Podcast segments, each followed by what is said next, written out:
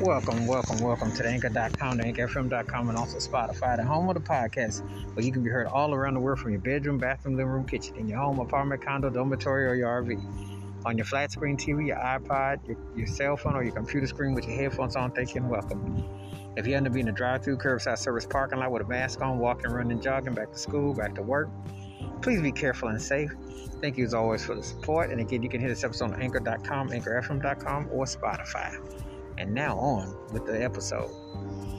This show, I'm going to talk about one of the greatest artists ever. And when I say that, I really mean it because this guy was one of the most influential artists that I have ever heard because his vocal cadence was such an inspiration. If you're from the circular to the gospel, gospel to circular world, it's almost so many people who you've heard his vocal inf- infections on, it's it's it's amazing. I mean, I can go all the way back from Bobby Womack, Willie Hutch, and then you can go all the way up to like Terence Trent D'Arby to R. Kelly, and you didn't heard this man's tone on so many people because he's so distinctive with his voice, and not to mention across the pond, British artists who were inspired by him. You know, when you hear the likes of Rod Stewart, the likes of Steve Winwood, the likes of Robert Palmer. You know, I can just, it's just a certain way he had it. I am talking about the one and only Sam Cooke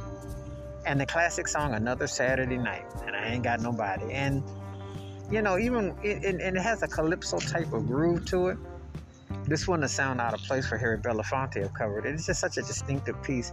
He was a strong writer, he was a producer, he was a musician you know, in publishing. He was just a very talented all around artist who bridged a lot of gaps. And then, and you know, when you think about it, the window of time he was here, how inspirational, influential he was. I mean, his music crossed genres in a time, you know, when that wasn't like so, you know, to do, but he was just the artist that had that distinctionness about him. And his songs live on, and this is just another one of his many classic songs. And it's just like one of them songs that when you hear it, and it happens to be Saturday where I'm at, so it's just like one like one of them songs that just I have had his collection of songs for many, many, many years, and um, I was turned on to his music as a kid, and he predated me, but his music is timeless. And when you're great, it matters if someone comes before you or they come right when you're around.